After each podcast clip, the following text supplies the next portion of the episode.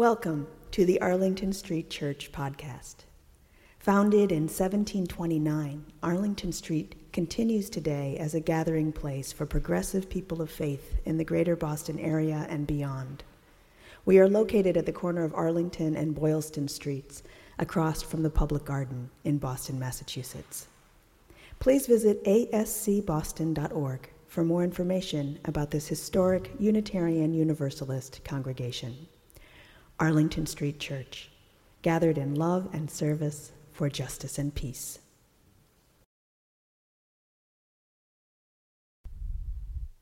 Growing up in the grinding poverty of colonial Africa, America was my shining hope.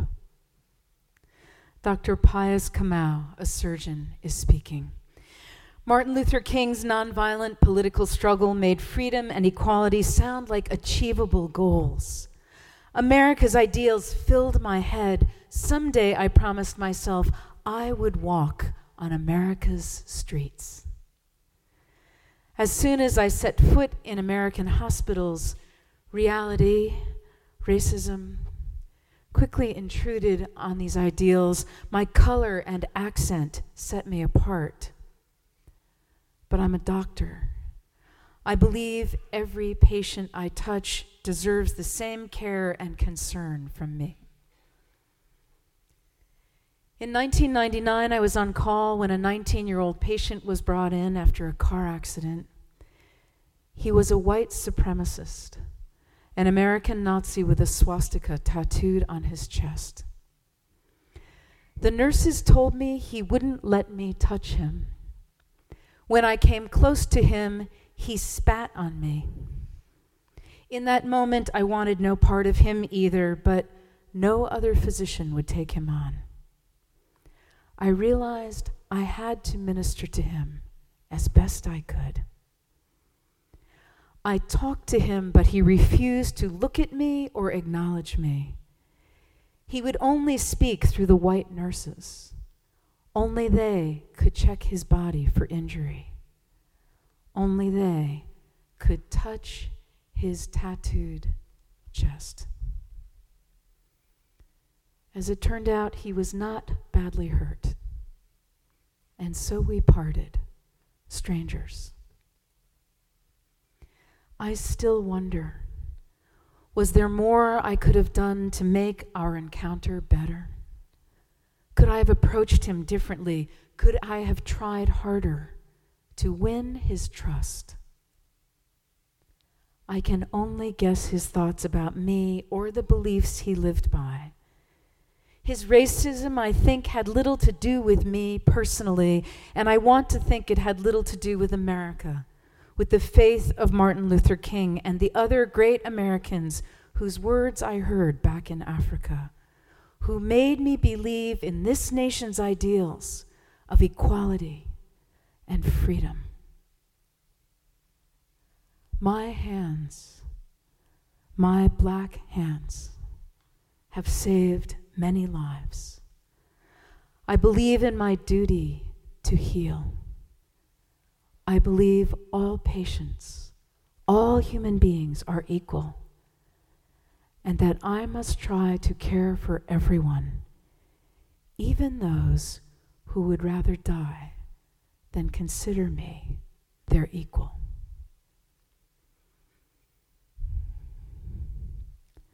Blessed are they who are persecuted for righteousness' sake, for theirs is the kingdom of heaven. Blessed are the merciful for they shall obtain mercy. This is a poem by American poet Jared Marin called Family Reunion.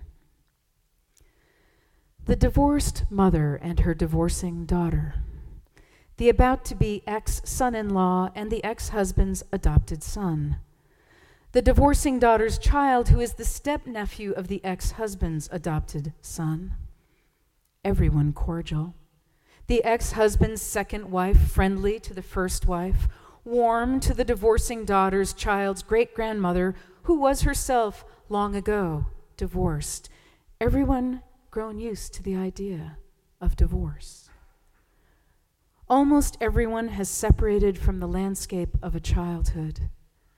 Collections of people in cities are divorced from clean air and stars. Toddlers in daycare are parted from working parents. School children from the assumption of unbloodied day long safety.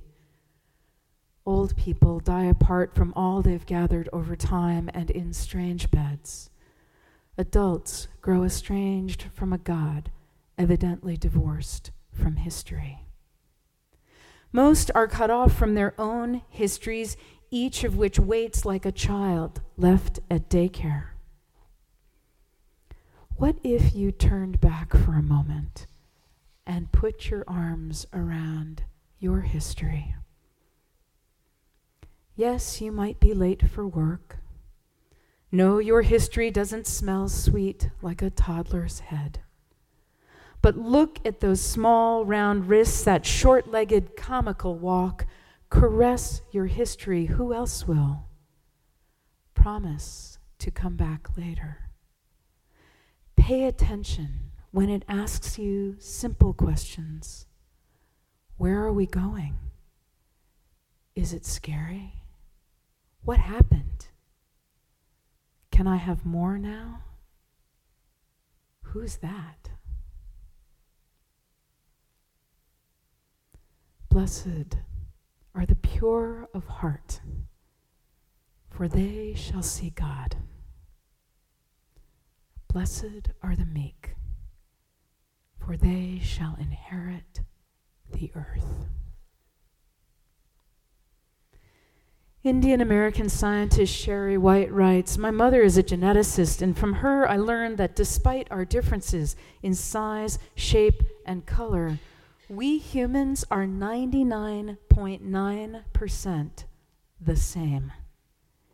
It is in our nature to see differences skin, hair, and eye color, height, language, gender, sexual orientation, political leanings, but also in our nature, way down in the DNA that makes us human. We are almost identical. And so we should pray not for kingdom come, but kingdom come. Pray for the time to come and quickly when everyone recognizes everyone as kindred. Kindred, humankind, humans, human beings, being kind. In locations all over the world, in 70 countries and on all seven continents, Seattle resident Matt Harding made videos of himself dancing in front of a camera. The montage went viral and has close to 20 million viewings on YouTube. In an interview with NPR's Jay Allison, Matt Harding says, A lot of people wanted to dance along with me, so I started to invite them to join in everywhere I went, from Toronto to Tokyo to Timbuktu. Here's what I can report, he continues. People want to feel connected to each other. They want to be heard and seen, and they're curious to hear and see others from places far away. My brain was designed to inhabit a fairly small social network of maybe a few dozen other primates, a tribe. Beyond that size, I start to get overwhelmed. And yet, here I am in a world of over six billion people, all of whom are inextricably linked together. I don't need to travel to influence lives on the other side of the globe. All I have to do is buy a cup of coffee or a tank of gas. My tribe has grown in a single, impossibly vast social network, whether I like it or not. The problem isn't that the world has changed. It's that my primitive caveman brain hasn't. I am fantastic at seeing differences. Everybody is. I can quickly pick out those who look or behave differently, and unless I actively override the tendency, I will perceive them as threat.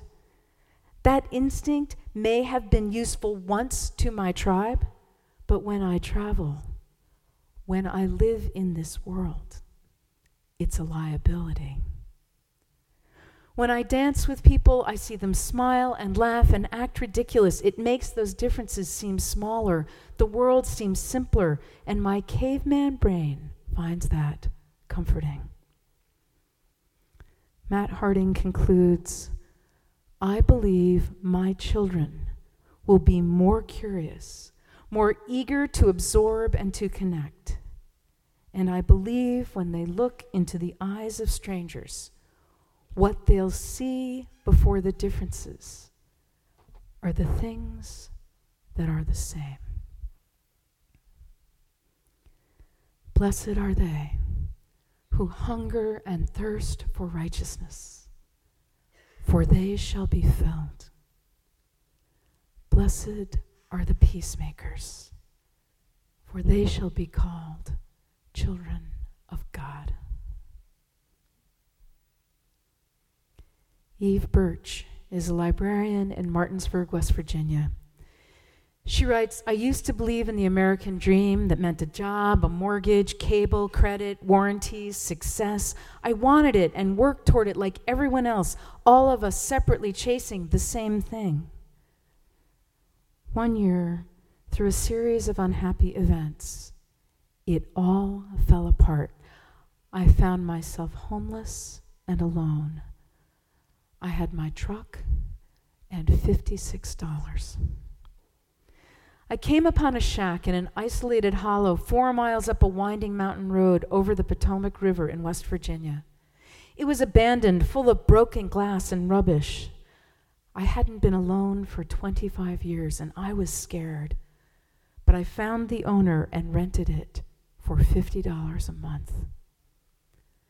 The locals knew nothing about me, but slowly they started teaching me the art of being a neighbor they dropped off blankets, candles, tools, and canned deer meat. And they began sticking around to chat. They'd ask me if I wanted to go fishing, maybe get drunk some night. They started to teach me a belief in a different American dream, not the one of individual achievement, but one of neighborliness. Men would stop by with wild berries, ice cream, truck parts, and bullets to see if I was up for courting. I wasn't but they were civil anyway. The women taught me the value of a whetstone to sharpen my knives, how to store food in the creek and keep it cold and safe. What I had believed in, all those things I thought were necessary for a civilized life, were non existent in this place. Up on the mountain, my most valuable possessions were my relationships with my neighbors. After four years in that hollow, I moved back into town. I saw that a lot of people were having a really hard time, losing their jobs and homes. I managed to rent a house big enough to take in a handful of people. Over time, I've had nine move in. We'd all be in shelters if we hadn't banded together. The American dream I believe in now is a shared one. It's not so much about what I can get for myself, it's about how we can all get by together. Blessed are those who mourn, for they shall be comforted. Blessed are the poor in spirit, for theirs is the kingdom of heaven. Beloved spiritual companions, may we recommit ourselves to a transformative belief in this nation's ideals of equality and freedom. May we pay attention when our history asks us, Where are we going? Is it scary? What happened? Can I have more now? Who is that? We humans are 99% the same. We are almost identical. Kingdom come, kindred, humankind, humans being kind to everyone and everything, always. when we look into the eyes of strangers, before we see the differences, may we see the things that are the same. May we practice the art of being a good neighbor. It's not so much about what we can get for ourselves, it's about how we can all get by together. Let us give thanks. Amen. Thank you for listening to this week's podcast. We would love to hear from you via email at office at ascboston.org or through our Facebook page. If you would like to support the good work of Arlington Street Church, please consider a contribution by check in the mail or through our website, ascboston.org.